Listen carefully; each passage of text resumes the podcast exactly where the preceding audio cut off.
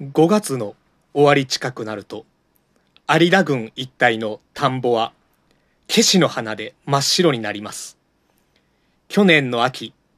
稲刈りが済んだ後でお百姓たちが夢中になって巻きつけたケシが。今になって実を結んだのです。花が散ってしまってその花びらがチリチリに枯れてしまう頃になるとケシ坊主はもうイチジクの実ほどの大きさになりモルヒネ取りが始まります。学校は今日から1週間一斉に休みとなり上級生の子供たちはみんなそれぞれモルヒネ取りに行きます。はいっていう。ねこれが別に南米の話ではなく、えー、1940年初めあたりの、えー、和歌山の高等小学校今でいう、まあ、中学生の書いた作文、えー、タイトルは「モルヒネトリ」という。すごいね。モルヒネトリやからねタイトルが。使うことないよねモルヒネトリっていう表現自体がよ、ね、取るもんじゃないしね、うん、そうそうないはい、えー、ということで始まりましたえー、和歌山県和歌山市の本やプラグ店内から本に関する話題や本にまつわるカルチャーを毎回様々なゲストをお呼びしたりしなかったりで紹介する本やプラグラジオ。えー、皆様ご機嫌いかがでしょうか？本やプラグ共同店主の島田です。えー、そして、えー、本日のゲストは、あ、朝日新聞の和歌山総局というところで新聞記者をしている藤野と申します。よろしくお願いします。いや、ありがとうございます。いえいえ、こちらこそ。ありがとうございます。では、早速、あの、冒頭からパンチの効いた作文で始まったんですけども、えー、今日は、えー、どういった話をするかというと、もう、テーマは、和歌山と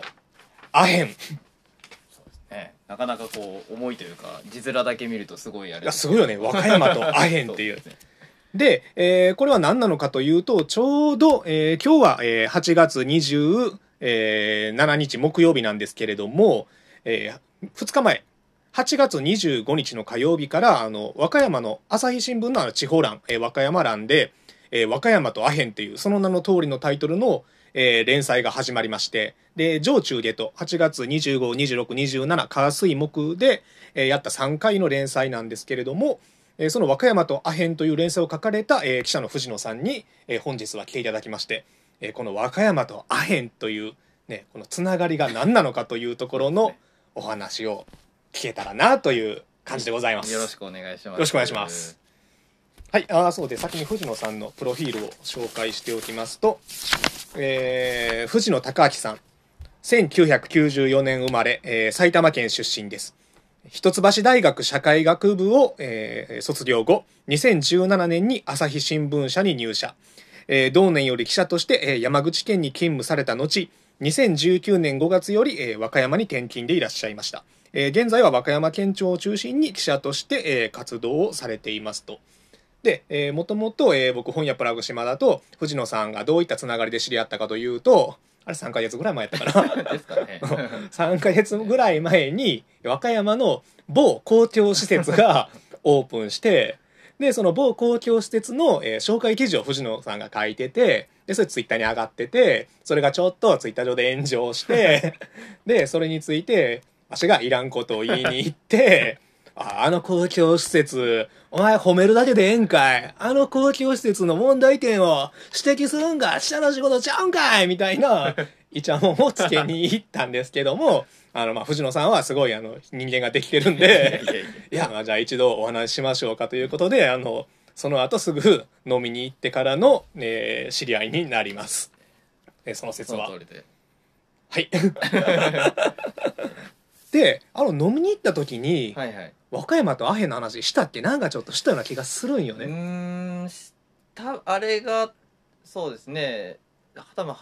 はって始めぐらいですかね。あもう書いてた。いや調べ始めてたぐらいの時期じゃないですかね。多分こう過去の文献をちょっと見始めてたぐらいで書けるかなっていうところだったと思いますね、まあそもそも和歌山とアヘンっていうのがこれはももちろん今現在の話じゃなくて、えー過去の話ですよね。そうですね。大体まあ昭和一応大正の最後らへんぐらいからうん。主にピークは昭和の戦前期。で一回、えー敗戦、まあ、終戦で途絶えて昭和のあと大体そうですね30年代ぐらいも一度復活はするんですけどあそうなの？まあただそれは細々とという形で、メインは、えー戦前期になりますね、この関係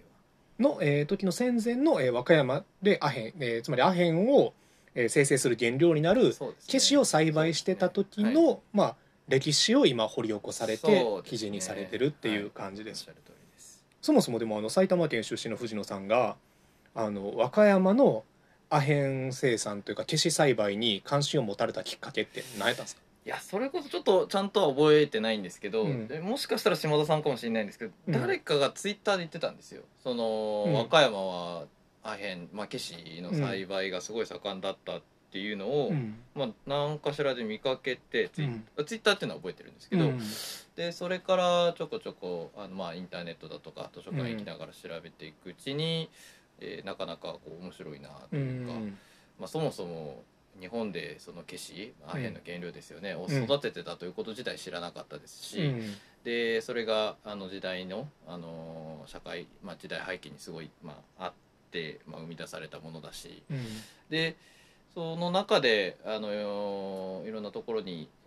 話を聞いたりだとする中で、ギリギリこう当時を知る人がうん。なんとかまあ覚えてるかなっていうぐらいだったんで、まあ、今のうちに書かないとかなっていうのがあって、ちょっとどうにか、えー仕上げられたらなと思って取材を進めてたんですけど。あの和歌山の人間でもほぼ知らんよね。そうですね。まあ、うん。あとなかなか難しいのがこの育てられてた地区が湯浅いわゆる湯浅、うん。なんえー有田市だとかですね和歌山のちょっっと南の方のね。まあ、言い方悪いけどちょっと田舎の方っていう。ね。なのでその辺りに住んでいる人だったら知っている人、まあ、あの今の若い人でも知ってる人もいないことはないらしいんですけど、うん。まあ、そもそも昔の話だしその湯浅だとかその辺りだから、えー特に和歌山市あたりだと知らない人の方が多いかなとは思いますね。うん小学校で習った記憶ないもん。そうですね。多分習わないでしょうね。あえてなんかな？いや多分知らないんじゃないのかなって。まああのいろんな話を聞く限りそのえー、と今日ですねその27日掲載分なんですけれども、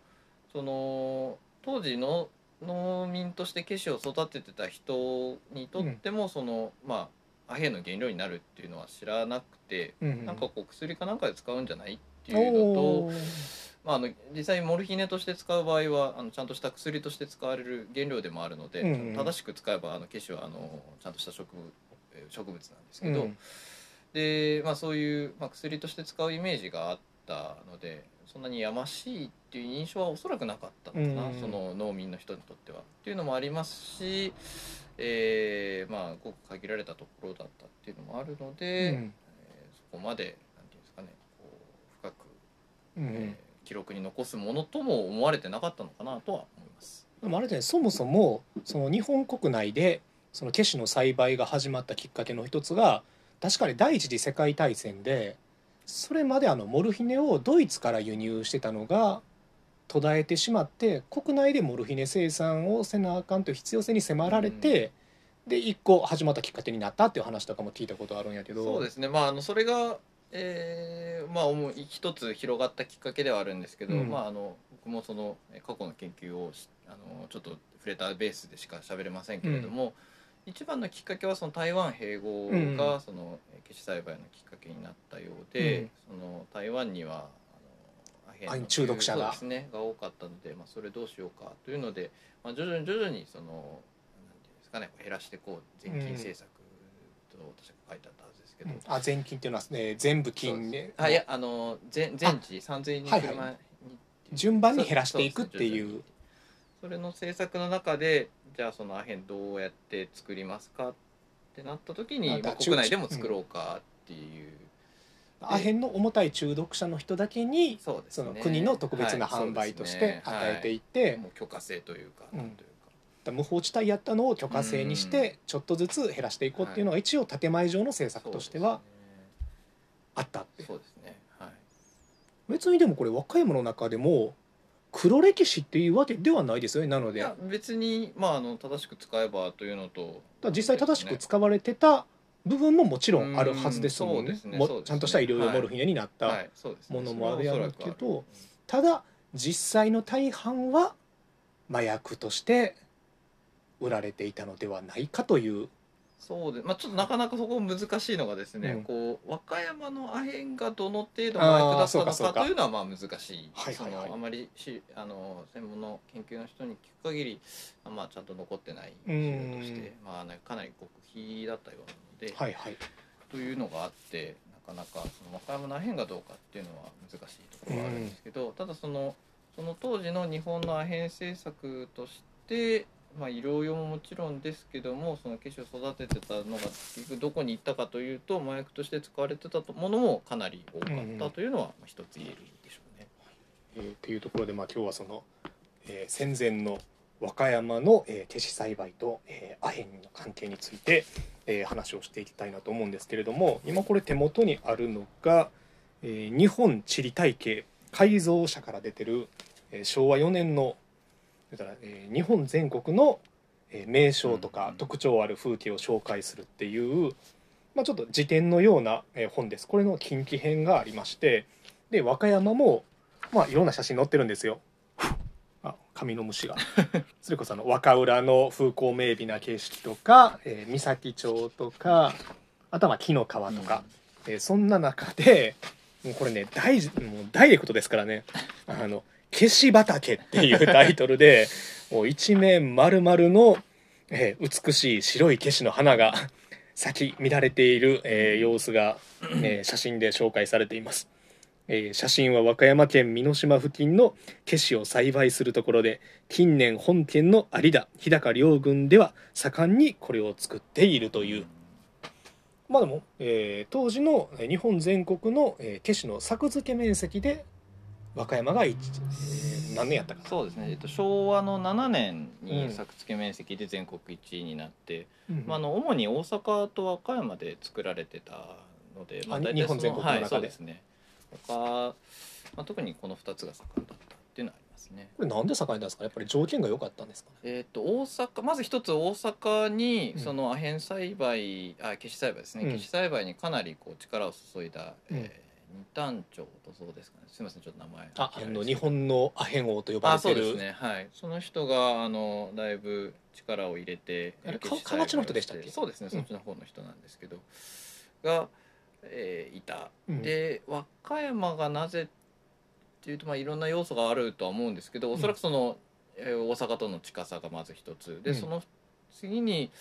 えーまあ、土地の良さでしょうね、まあ、温暖な気候なんかが良かったんじゃないかっていうのが当時の資料とかでも書かれてるのうん。でその辺りで盛んになったのかなという気がします。これって何やっぱりそれは県あの農民の人が自分で選ぶんあ消しやろうってそれか県から消しやりませんか？とか言ってくるんかな。うんそこまではっきりはあんまり資料では書いてはなかったんですけど、うん。おそらく農民の自発的なものなのかなとは思いますけどね。すごいね。このモルヒネ鳥の作文の中でも稲刈りが済んだ後でお百姓たちが夢中になって 巻きつけた消しっていうね。夢中になってっていうね。まあ、うんまああのいろいろな証言を聞く限りあまりこう土地としてというかあのなんていうんですかね第一次世界大戦の後に、うん。あの農村日本全国的に不況になっているっていうのがあって、でそれはあり和歌山県内でもあの無縁ではなかったらしいんですけれども、そのような状態の中で稲の裏作あの時期が逆なので。稲の裏作として植えられてでかなりあのあ基本的にこう政府が買い取ってくれたものなので、えーあそうかそうかモルヒネは一般販売はしない。あそうですね。モルヒネとかその、はい。えーえこれは消しのな消しからあの昭和片っていうんですけど、うん。まああのなんていうんですか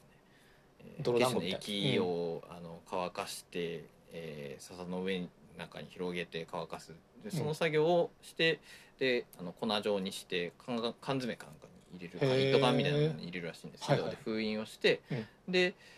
えーまあ、これちょっと人によってばらけるんですけど、うん。おそらくその公共団体ですね、まあ、いわゆる町役場か国か、あの保健所か、まあ、そういうところに、まあ、あの納める。納めたっていう話はあのよく聞きますうね。んなので、まあ、そういうものもあってその農家さん当時の農家さんからすると、うん。えーまあ、コスパのいい裏作ですよね、うんもうお金が入りやすい裏作だったそうコスパがいいというかめちゃくちゃ良かったんですよ。そうですめちゃくちゃ良かったですね、はい、ねあのー和歌山太平の第1回あの上中での上のところでもねあのえっ、と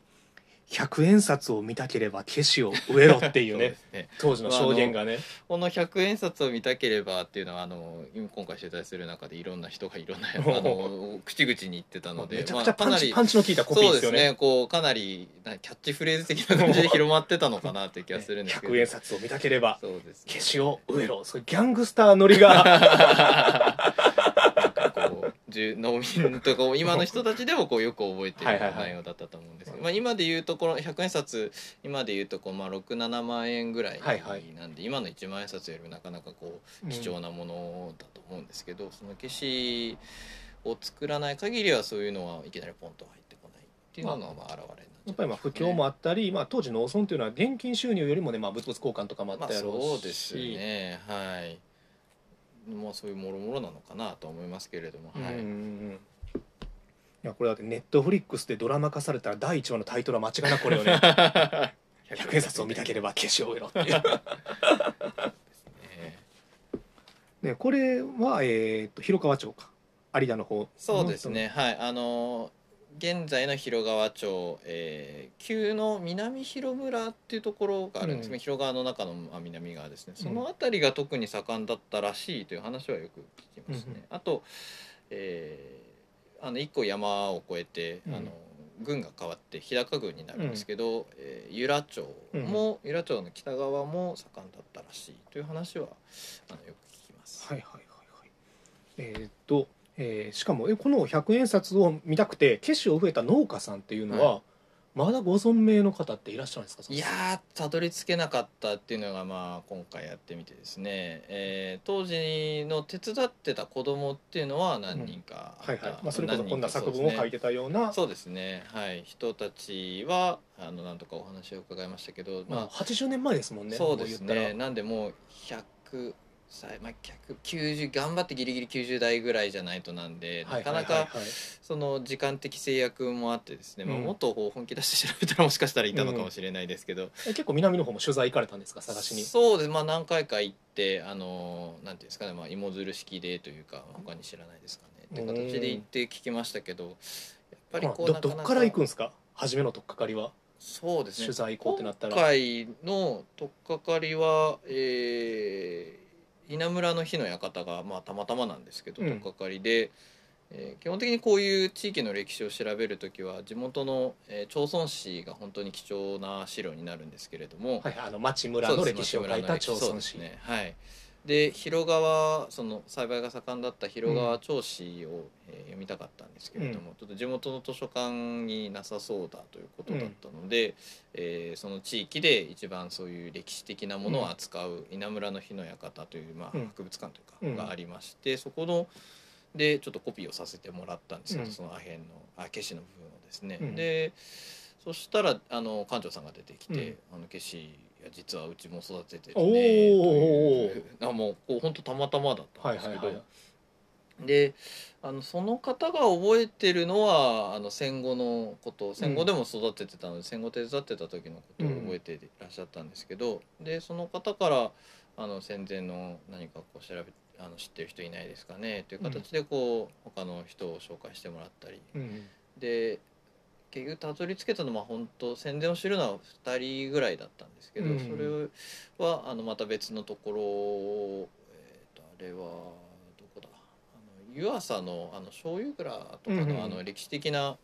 あの建物が並ぶ地域があるんですけど、うん。そこのまあ地元の資料館みたいなところで、うん。えーそこにいた職員の人に、うん。こうこうこういう理由で消し調べてるんですけどうん。当時、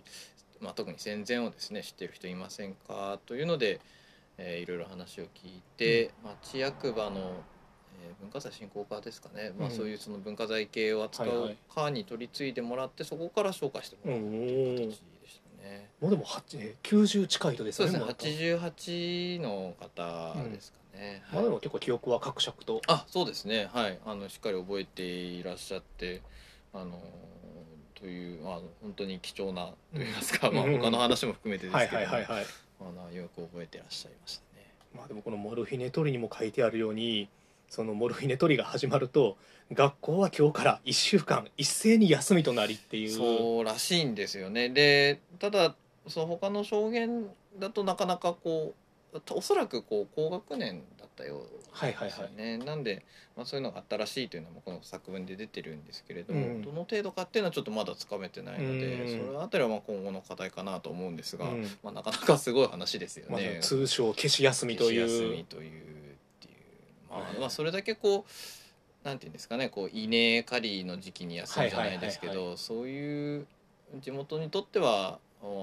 普通に植えてる作物っていう認識が強かったんだろうなっていうのはそういう節々から感じますね。あの本読みました？あのね高野秀幸さんの「全学の悲願アヘン王国滞在記」っていうルポああそれは読んでないですね。どこのですか？それミャンマー。ああの探検家というか、まあ、き気候家旅行家の、まあ、辺境ばっかりという旅行家の高野さんが、あのミャンマーの奥地の和州っていうあほうほうそのゲリラが支配してるへミャンマー政府の支配が及ばない地域に密入国して、でそこのゲリラはそれこそアヘンを栽培して中国に売って現金収入を得て武器を買ってるという。でその農家に1年滞在して実際アヘンを作るっていうこのハードボイルドウルルン滞在記みたいなルパーまあそれめちゃくちゃ面白いんでうん読んでほしいんですけど。でもそれまあ多分でそこはもうあの言うたらまあえーっとあれ何年ぐらいかな？0年代2000年代初頭ぐらいか、まあ、90年代終わりぐらいかの話かと思うんですけど現在でもそのまあそれ隔離された地域なんでええ。ミャンマーの奥地ではい。しかもゲリラが支配してる、うん。なんで多分戦前の日本とそんなに変わらない感じだと思うんですよ。当然テレビとかもないしすね。12はまだそのシラミとかに悩んでるっていう服の。ん。なんでそれを見るとちょっと当時のこんな様子やったんかなっていうのが連想できると思うんですけどうん。ただこの読んでてその何アヘン王国滞在期の和種の農民と違うところは実際この作ってた人だってアヘンを吸引しなかったのかなっていう。ああまあそれは、うなんですかね、まあ、その当時の話を聞けたのが、まあ、子供たち当時の子供たちなので、まあ、ちゃんと見てなかったというパターンはあるのかもしれないですけど、うん。ただまあ一人 たまたま出会った人の話だと、まあ、ちょっとあの裏も取れなかったので、うん。あのか記事に盛り込みませんでしたけど、うん。なんかこう液体が出てくるんですよね。であの消しの,、はいはい。あの消しの実を削ると。でそれが手にベタベタつくうんでそれをちょっとタバコにつけて拭くと気持ちいいわみたいな。あ っていうのは言ったらしいのでまあ知らないことはないかもしれないですけどまあだってそれは絶対手にはあの、まあそうね。ね手手はつくしでそれで休憩中にタバコ吸ったりとか、うん。まあ絶対しますもんね。まあただ一方で少なくともいろいろな資料を見る限りその麻薬中毒みたいな話は出てこなかったんね。それも聞いたことないんですよそういうの。はい、その和歌山に関してなのでそれ作るよりかは売っちゃった方が売ってお金にした方がいいというのもあったでしょうし、えーかなりこうかね地元警察だとかの目が厳しかったのかもしれないですけれどもそのあたりについては特にはまあちょっとわからなかったですねね日本国内がそもそも戦前その麻薬の取り締まりにはすごい厳しかったっていうのもね。うん。ね、ヒロポンとかは政府やったけど、うん。多分アヘンは完全アウトですもんね、うそうですね。基本的にあの許可がないとというあの、うん。できなかったえ日本国内でもあれあの医療用モルフィネとは別で嗜好用のアヘンって販売ししてないですよね。いやそこまではちょっと確認はできてないですうねん。なるほど。っていうところでなんですけどもじゃあこのまあその和歌山で作られたアヘンがその医療用モルフィネになったのか、ね、何に使われたのかっていうのはまあ厳密にはその調べようがないんですけれども、えーまあ、一個の情報として、えーこれはあの藤野さんも記事を書かれる時に参考にされたというえー岩波新書から出てる江口圭一さんのあの日中アヘン戦争っていう、まあ、これはもう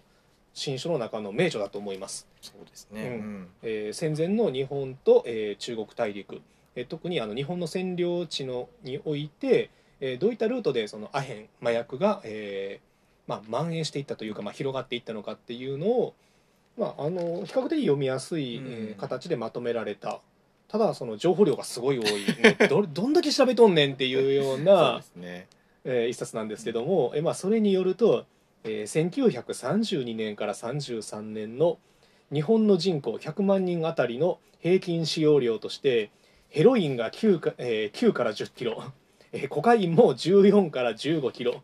えーを消費してたと、えー平均ですよ。でこれがあの世界ダントツ1位で、えーこれだけ見ると日本は本当にあの麻薬中毒者がもうどれだけ多いんやっていう、えーことになってしまうんですけども、まあ、実際もちろんそのそういうことはなく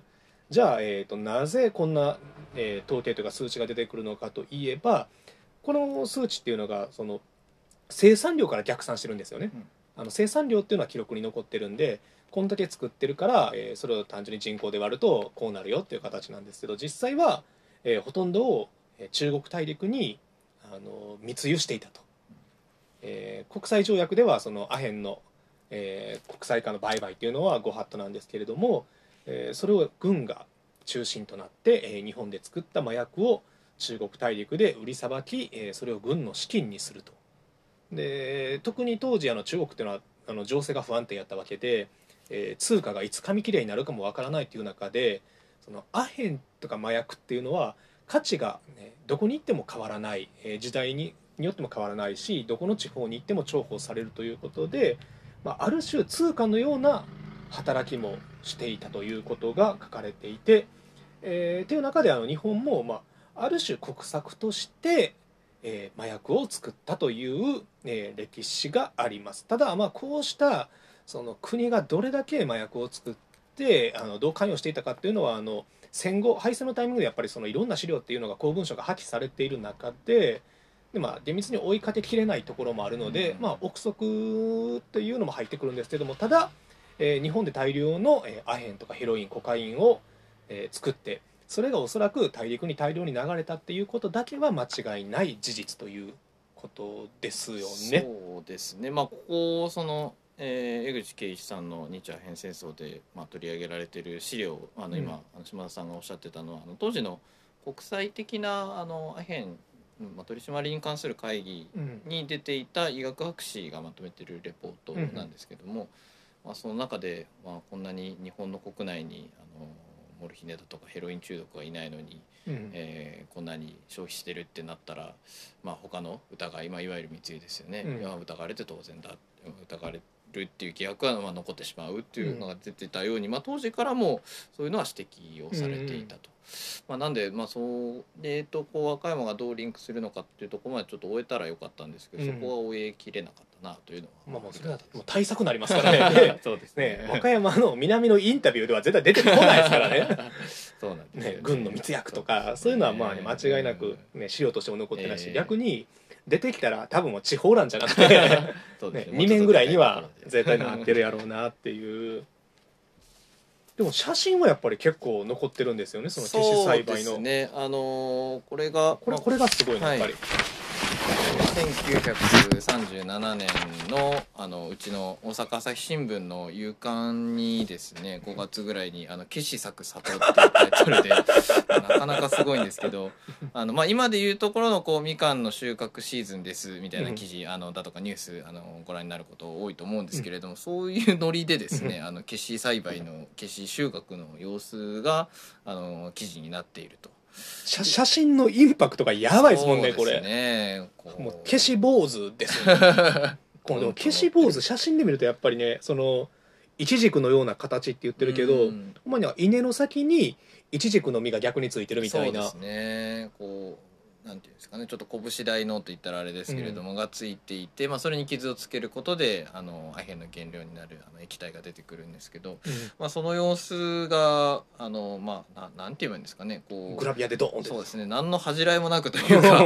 乗ってるというのはまあ一つこの当時の時代の雰囲気が出るのかなと思います。で、うんあのこの写真がうちの会社のですねデータベースに残ってたので今回の連載でもあの再利用という形であの写真を使わせてもらったんですけれども、まあ、当時の人当時の取材した記者としても80何年後にこういった形で日の目を浴びることになるとは思わなかったんじゃないのかなと思いながら。まあ、あの見た感じ本当に別に後ろ暗いことをしてるわけではなく当然本当にさっきから何回も言ってるように医療用として使われてたっていうのですごいあの大事な農作物であったことも確かだし、ね。うん。もう本当なんかほのぼのとしたあの収穫風景ね、すごいう牧歌的な、うんですね。まさにその通りですね。もうだって変な話いまだにモルヒネを日本はモルヒネ今生産してないですけどはい。医療用モルヒネを生産してる国ではこういった光景がいまだにあるということですもんね当然。そうですね。はい。そうまあイインドとかかな。は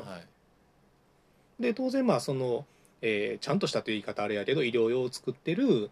そのちゃんとした農家さんのこう牧歌的な風景もあれば、えー南米の方でやばいギャングスタどもが そうやばい感じで生産してるっていうのがあるっていうね。この植物。うんそうですね。なんかまあその不思議さみたいなのもやっぱ、まあ、感じましたね取材してるう中で、ん。なるほどなるほど。どうですか？取材しててえこれやばいなとかなんかありました？そうですね。まあもう80年も前のことですからね、ん。単純にこう掘り起こしていくのが面白いっていうのがまあメインにはなってましたけども、まあ、ただ、まあ、こういう牧歌的な一面もある一方でその、まあ、どの程度かわからないですけどこのアヘンとか、まあうん。モルヒネとかで、まあ、麻薬中毒な形で苦しんだ人もいたわけで。うん。まあ、そういうのを考えるとなんだかなというのは、まあ、当時の人たちはもちろんそういう悪気悪気というかそういうのを自覚して作ってたわけではないとは思うんですけれども、当然救われた人もいますからね。ね。苦しんでるはい。病気の人とか怪我の人とかね、はい。っていうので。なんでその辺りのなんていうんですかねこう今から見るとそういう複雑なのを見れますけれども、うん。ただそれで潤った人もいるしそのまあ歴史の複雑さといったらたんあの簡単な言葉に過ぎる気がしますけれども、うん。それがちょっと変わりましたね。まあでもこの消し栽培っていうのはまあ一個の、まあ、当然農業なんで、そうですね。まあ、一個の技術がいるわけじゃないですか、ええ。その技術っていうのももう完全にまあ途絶えてしまったわけですよそうですね。一つ。はい。あの戦後、えー終戦後さっきも言いましたけどまあ一時期あの10年ぐらいはあの和歌山の南部で55はい。年に、そうですね。えー復活したんですけれどもやっぱり戦前と比べて買取価格が良くなかったようなんですよね。そのうまみが少なかったようなのでで農家としても辞めてしまう、えーでそのうちに徐々に徐々にこうされていって今では、えーもう作ってる人はいないという話はあの現地で聞きました、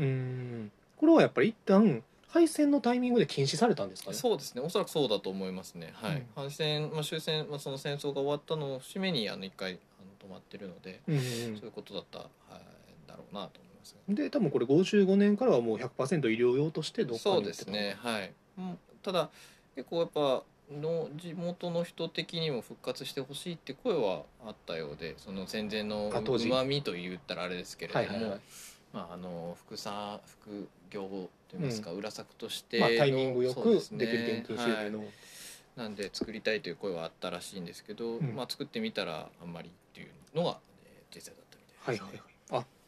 由良ふるさと伝承館にはまだそのケシの収穫で使った道具とかは展示されてるんですあそうですね。はい。あの事前の申し込みが必要なところにはなるんですけれども、うん。当時あのどういう刃物といいますかあの、ナイナイフのようなもの小型ナイフみたいなものでこう消しを傷つけるんですけど、うん。その道具だとかですね、あ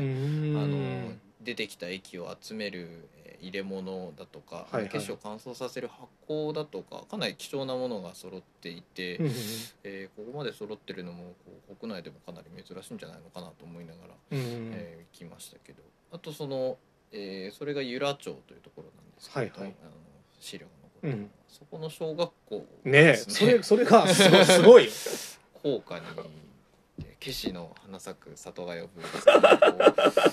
なかなかこう校歌にケシケシの花咲く里が呼ぶって。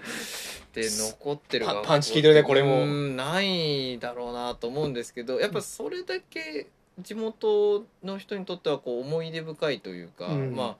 あなんていう新潟でいう米じゃないですけど、はいはいはい。その地元を代表する作物だった、うん。まあ、そのそれがどう使われてたのかっていうのを特になんていうんですかねこう詳しく知る機会もないままそういったところの記憶だけが残っている一つの表れなのかなと思います。まあ、ですね。そもそもこれはあの64年1964年戦後に作られはいた作られた。小学校の校歌の、え3番の歌詞の一部そうですね。はいそうらしいんですけどもちょっと最初見た時はびっくりしましたけど。い えこれたまたま見つけたんですか？やこれはその湯屋のふるさと伝承館を見に行った時にですね、そこはあの言いましたけど要要予約なので、はいはい。市役あ役場の人に町役場の人についてきてもらったんですけど、うん。そこであの、まあ、雑談というか、まあ、消し調べていてっていう話をしたら、あの由良の小学校の校歌にこんなんありますよっていうんで。まずちょっと見させていただけないですかねって言ってそのあのもうアポなしで行ったんですけれどもあの快く見させていただいて、えーなかなかびっくりでしたねでもまあそれぐらい、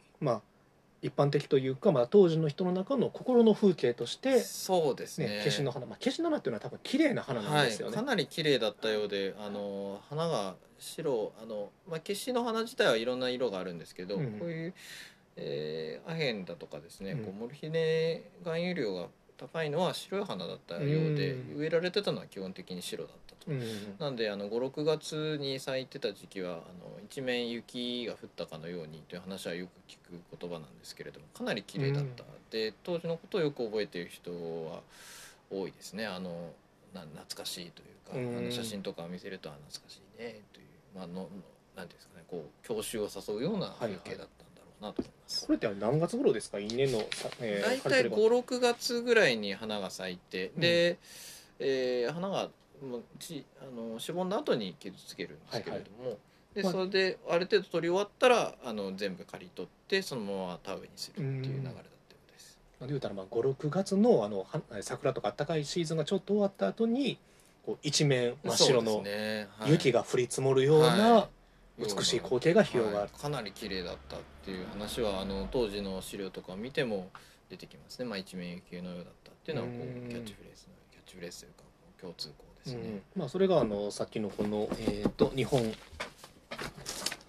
あそう日本地理体系でも車窓から見える風景が一個の、あまあ、和歌山を代表する名所として紹介されてるぐらいなので。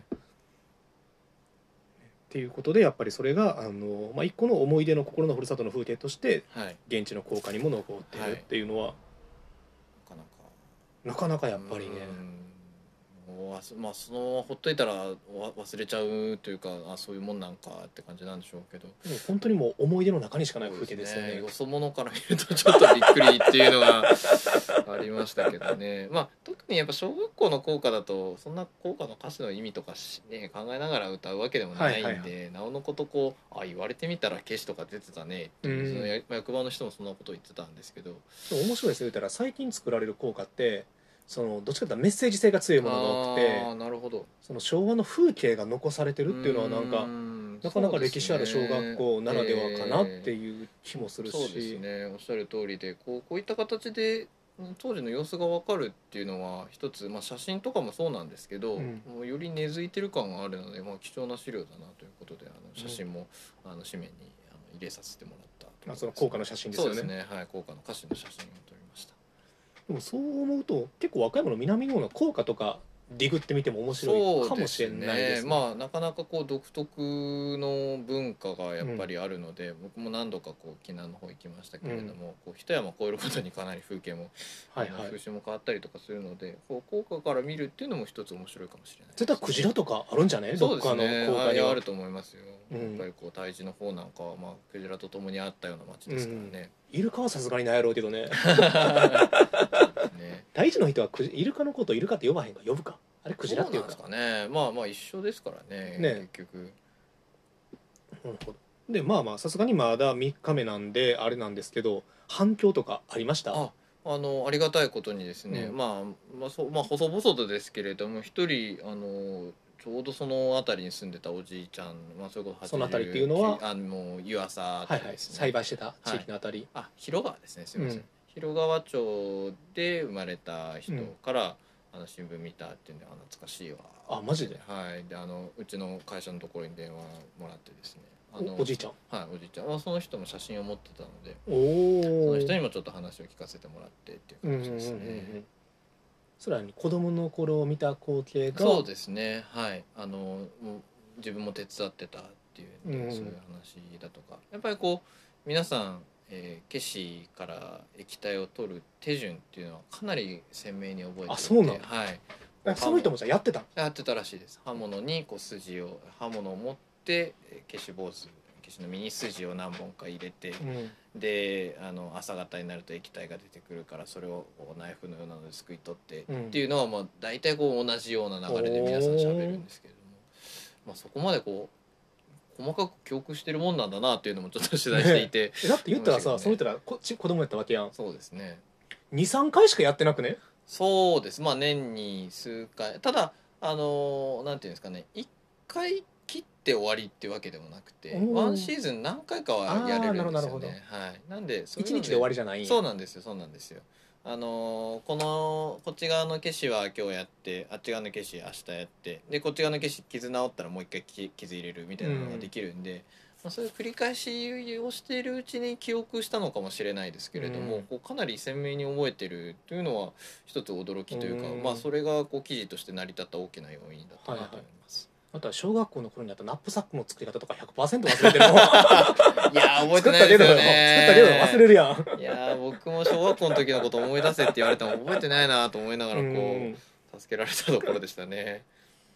どうでもこんなんで企画ってすぐ通るん。和歌山大発でやろうと思ってますとかいや言うと。まあまあ比較的。まああと場所にもよりきりだとは思いますけどね、こううん。和歌山うちはちょっとそこまで記者の数が多いわけではないので、うん。ある程度こうき記事が載りやすい状態なので、これが例えば、えー兵庫だとか京都だとかだと、うん。まあ、記者も多いですし、うんこう記事もガンガンのあの出てくるんで、うん。そうなると同じ一つの紙面の奪い合いですからそういうのはちょっと乗りにくいような気がしますけどまあ、うちの場合はあのーうんまあ、そこまであのカツカツではないっていうのとやっぱりこう面白がってくれたのでう上司も、んまあ、そういうのがあるんだということであのスムーズに乗りましたね。逆に言うと今まで乗ってなかったっていうことですもんねそうですね。まあ完全に乗ってなかったっていうとそうではないんですけどちょっとは乗ってたんですけど、うん。まあ、ここまで当時のことを振り返って本格的にっていうのはなかったので、まあ、一つやれたらなというのとやっぱり、まあ最後の最後のタイミングですもんね今が。そうですね。やっぱそれはすごい意識しましたね。もう戦後75年なんで、もう次を逃したらないなっていう、これが最後まあちょっと大げさかもしれないですけどこれが最後だなっていうのもあったので、うん。その辺りをこうかなりまあどうにか形にできたらなっていうのはすごい意識しましたね、でもまあ結果的に多分今和歌山在住のえー、藤野君20 20今回26ですね今。まあ、20代で一番消しの収穫について 詳しいのがそうですね。なかなかこう消しのことを知ってる人いないですからね。僕もまあ数ヶ月前までそうだったんですけど。今だってさインドの北部とかでさあの消し栽培してる地域とかあるやん、ええ。行ったらちょっと収穫できんじゃない？いややれんこともないのかなって気がしますけど。逆にあそんなやり方するんや。俺の地元ではこうやけどねみたいなそうですね。なんかなかなかこう得難い経験をしましたね。ここ数ヶ月はという感じですね。でもちょっと一回本物栽栽培はあかんけど ちょっと収穫とかそうですね。まあ見てみたいなっていうの農業としては見てみたくなるよね、あとやっぱり今回書ききれなかったのが匂いなんですよね、うん。やっぱりあの新聞記事はどうしてもその嗅覚匂いだとか音とかには弱い特に匂いは弱いんですけれどメディアメディアとしてやっぱ伝えられないのがあったのでな,、まあ、なおのことなんか残せないかなと思ったんですけど、うん。まあうーんいや何人かに聞いたんですけどやっぱりこううまく言えない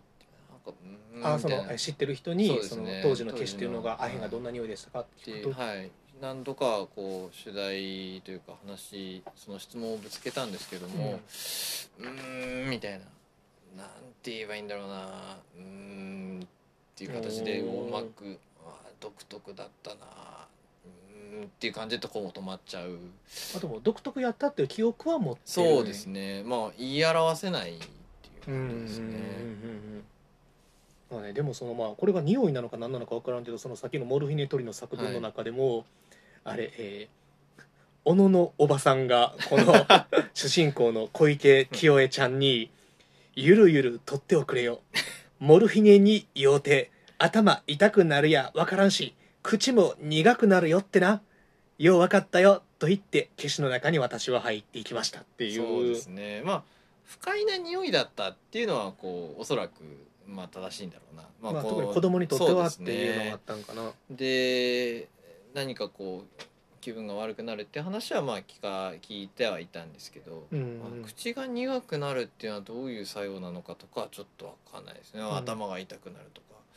はよくわからないなと思いながらうん。ただやっぱその点でもこのモルヒネトリの作文は非常に貴重ですね。ですね。もうもう本当ありがとうって形ですけども。まあ、最後のすごい爽やかに終わりますからね。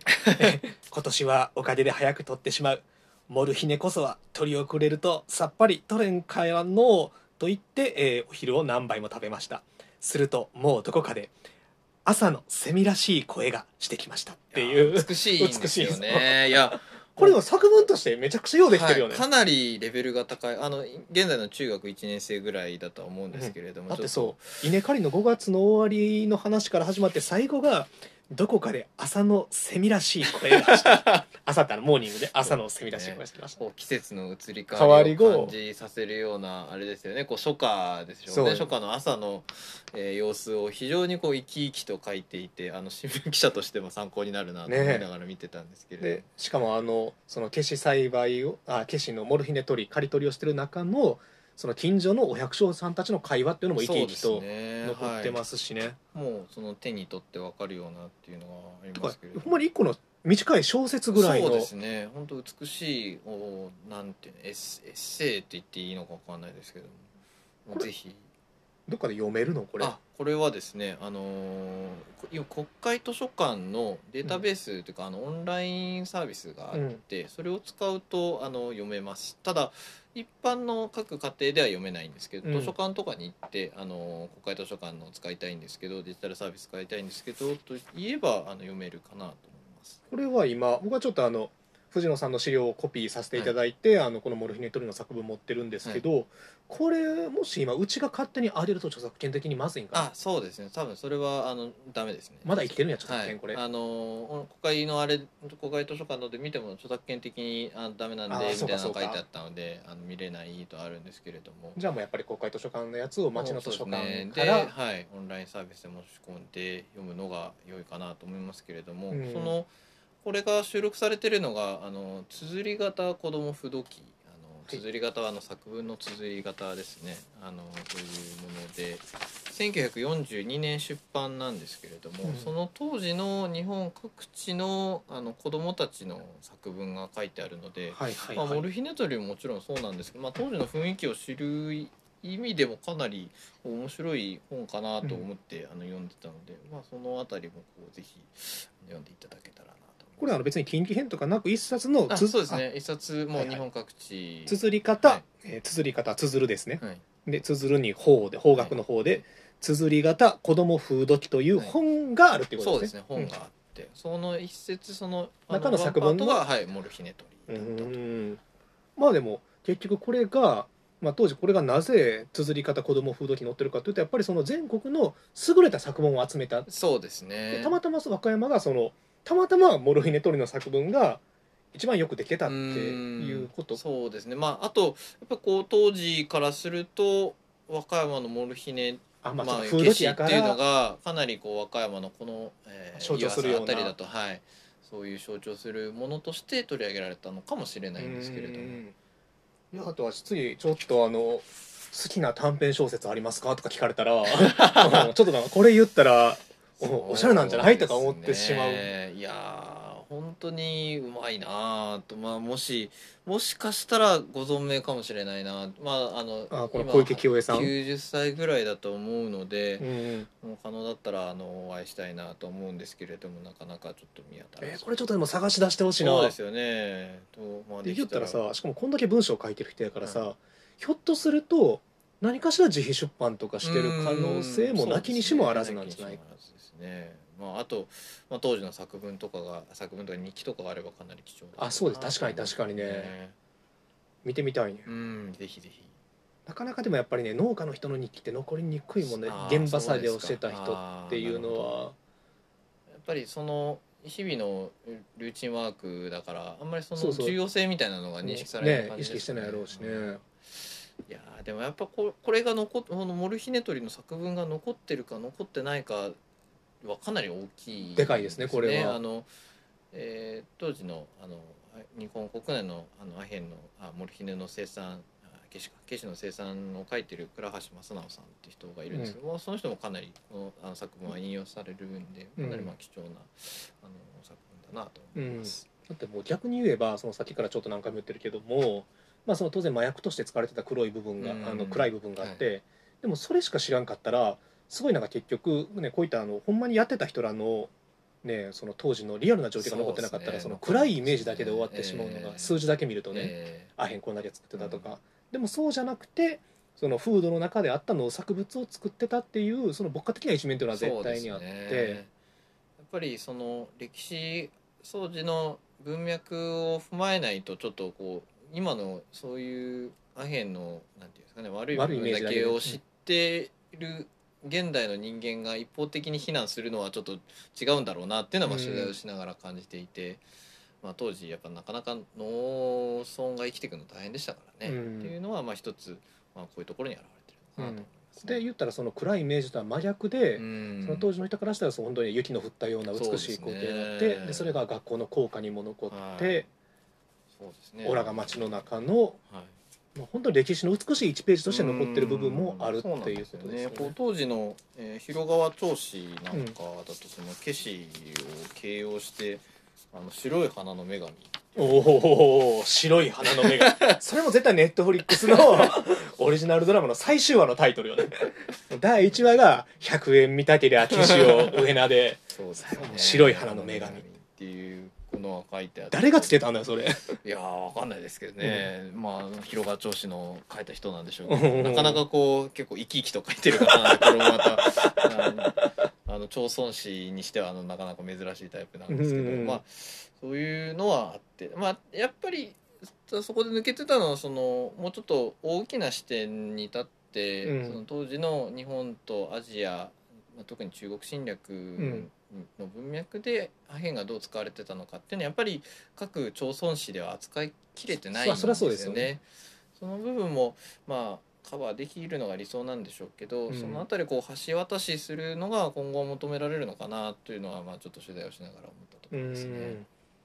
まあひとまず一旦まあこの上中下の芸でそうですね。完結はい、一旦完結ですね。で、えー、とこの、えー藤野さんが取材された「えー和歌山とアヘン」えー全3回シリーズ上中下なんですけどこれは、えー朝日新聞のサイトであそうですね。あの一応上がっているのでそのあたりでもあの見ていただけたらなと、うん。あの当日上がるゲーム今日上がる？いやーどうですかね。ちょっとそのあたりわかんないんですけど少なくともあのーさっき確認した時点だと上と中は上がってたので、まうん。あそのうち上がるのかなと ちょっと待っていただけたらなと思うんですけれども、えー朝日新聞のホームページから多分検索で和歌山とそうですね。アヘンアヘンはカタカナで。で入れるとと出てくる。かなと思います。しかも、えー、と朝日は毎日とかと違って無料で読めた多分これは無料で読めるんじゃないかな。あの記事によってはあの有料会員じゃないと読めない記事もあるんですけど、はいはいはい。これは無料登録すればいけるんじゃないのかなと思いますが、ダメだったらのまあ有料会員やってくださいって話でしょ。ちょっと宣伝ですけど。あれって1000円やったっけ？1000ああの円。そうですね月で一番安いので。一番安いのでそうですね。1000円で読み放題。はいですね。な、えーで次100本読み放題だってわし一応ね1000円の会員になってるあーの実は。ありがとうございますもうでも1000円払ったら基本的にでもマジでもう言うたら23個ぐらいの記事しか多分読んでないから、まあそうっすよね、ううんんまあそうそれぐらいならっていううん感じはあるんですけど、まあそう全然そのあ読みたかったのが読めやんくなったとかは絶対ないから、うん。まあでもこれはなかなか